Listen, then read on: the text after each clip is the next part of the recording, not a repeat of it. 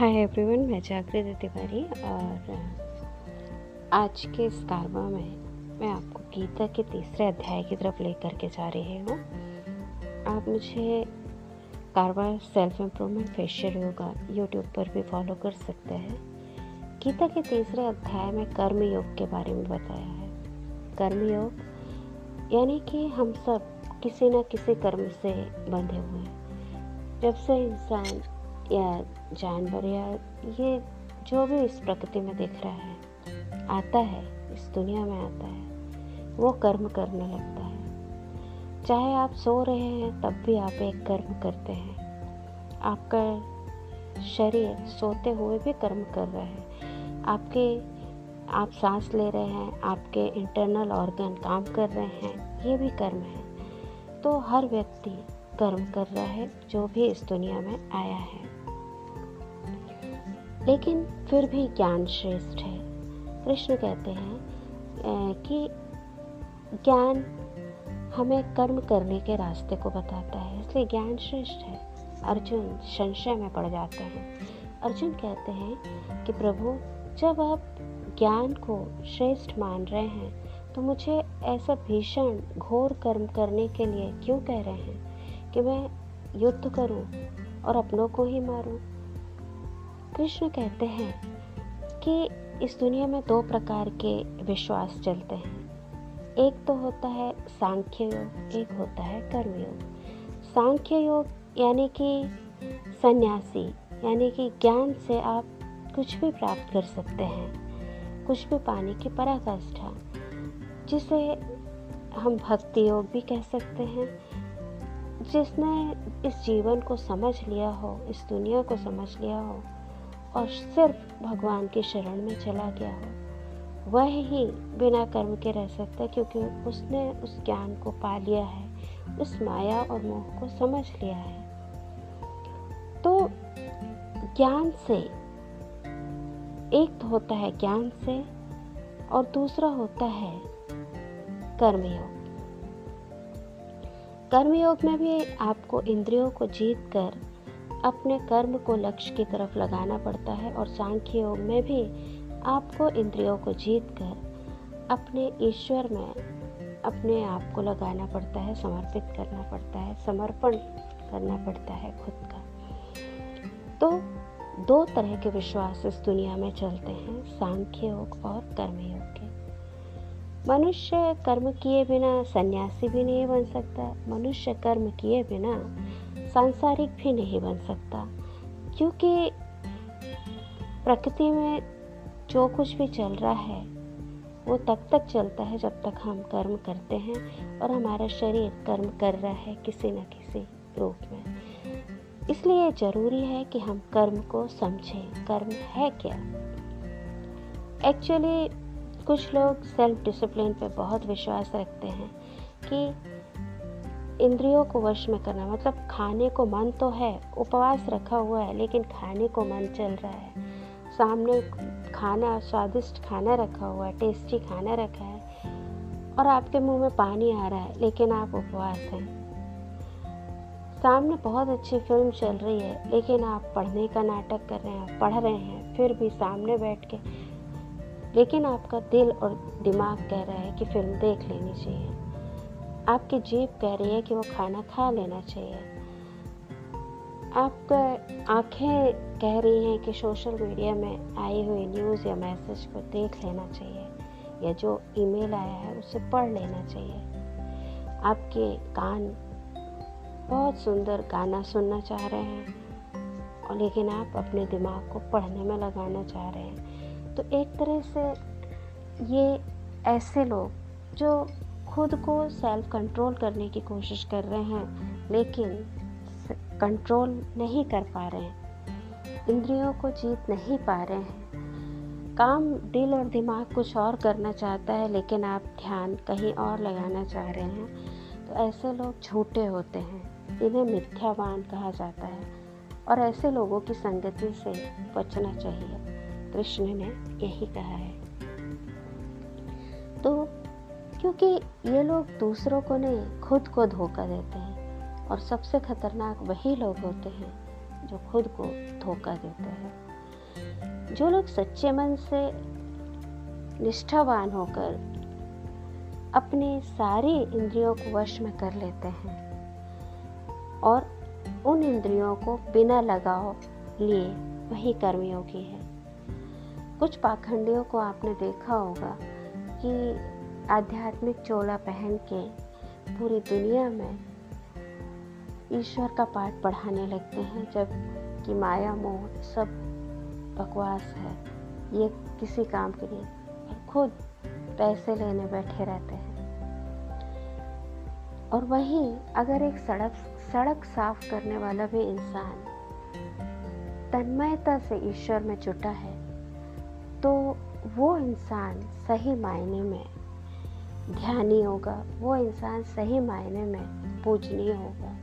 जो इंद्रियों, जिसका इंद्रियों पर नियंत्रण है और अपनी पूरी इंद्रियों को उसने उस लक्ष्य को पाने में लगा दिया है, उन पाखंडियों के जैसे नहीं कि जो कह कुछ और रहे हैं और कर कुछ और रहे हैं। तो अगर आप अपनी इंद्रियों को वश में कर लेते हैं तो आप सारी बाधाओं को दूर करके अपने लक्ष्य की ओर बढ़ जाते हैं। इंद्रियों को वश में कैसे किया जाए तो इसका सबसे सही तरीका ईश्वर ने बोला है कि तू केवल कर्म कर, जो तुझे ड्यूटी मिली है, उससे संबंधित कर्म कर, और क्योंकि वही तेरा धर्म होगा, आप अपने कर्मों को नहीं चुन सकते। पर्टिकुलरली जो भी आपको चैलेंजेस मिले हैं, उसी के अकॉर्डिंग आपको काम करना पड़ेगा। और आप उसी काम को बड़ी तन्मयता से एक एक परसेंट इम्प्रूवमेंट देते हुए लगातार करते रहिए। आप देखेंगे कि आप अपने बेस्ट वर्जन पर पहुँच गए हैं। यही आपका कर्म है। और आपकी इंद्रियाँ भी वहाँ पर आपको धोखा नहीं दे पाएँगे। आप, आपको कोई भी बाहरी सुख और आडंबर खुश नहीं कर पाएगा, क्योंकि आपकी आंतरिक खुशी आपको अपने लक्ष्य प्राप्ति में होगी, अपने वो काम करने में होगी, जिनकी वजह से आप अपने लक्ष्यों की तरफ़ बढ़ पाए। कृष्ण कहते हैं कि हर इंसान को अपना काम यज्ञ समझ के करना चाहिए। यहाँ यज्ञ का मतलब है समाज। और प्रजा की भलाई, और देश की भलाई, और विश्व की भलाई। तो समाज मात्र, मनुष्य मात्र की भलाई के लिए जो भी काम किए जाते हैं, वो यज्ञ हैं। इसलिए सारे समाज आपके काम में, आप जो भी कर्म कर रहे हैं, उसे इस भावना से करिए कि यह काम सारे समाज का कल्याण करेगी। ये काम सिर्फ़ मैं अपने लिए नहीं कर रहा, बल्कि सारे समाज का इस काम में भला होगा। एक नई दिशा मेरे इस काम को करने से पूरी दुनिया को मिलेगी। तो आप जो भी काम करेंगे, वो बहुत तन्मयता से करेंगे और ईश्वर को समर्पित होते हुए करेंगे, क्योंकि वहाँ पर आपका स्वार्थ नहीं रहेगा। और जब आपका स्वार्थ वहाँ पर नहीं रहता इंद्रियाँ अपने आप वश में हो जाती हैं और आप अपना बेस्ट देने लगते हैं। तो लक्ष्य को निर्धारित करने के बाद जो भी आपको काम करना, जो भी करना पड़े, जो भी स्ट्रैटेजी आपने बनाई है, उसकी प्रोसेसिंग ईश्वर को समर्पित कर दीजिए। बार बार गोल की तरफ़ मत देखिए कि अभी रिज़ल्ट क्या आया। अभी रिज़ल्ट क्या है? आप पेड़ लगाते हो, बीज लगाते हो तो बार बार खोद करके तो नहीं देखते हो बीज। करीब दो तीन महीने बाद आप जैसे जैसे वो बीज ऊपर उठता है तो उसको सपोर्ट करते हो, उसको आगे बढ़ने पे मदद करते हो, सहारा देते हो। लेकिन उसकी जड़ों को खोद खोद कर बार बार नहीं देखते कि कितनी स्ट्रांग हुई। वैसे ही आपको हर रोज़ अपने इम्प्रूवमेंट पर ध्यान देना है। और ये इम्प्रूवमेंट ये सोच के करना है कि इससे समाज का सोसाइटी का कोई बहुत बड़ा अच्छा भला का या कुछ अच्छा काम ही होगा इस इम्प्रूवमेंट से। ये अपने और आपको सिर्फ़ अपने काम पर ध्यान देना है। बिना कुछ कर्म किए आप सोचे कि आपका काम पूरा हो जाएगा तो ऐसा नहीं होता।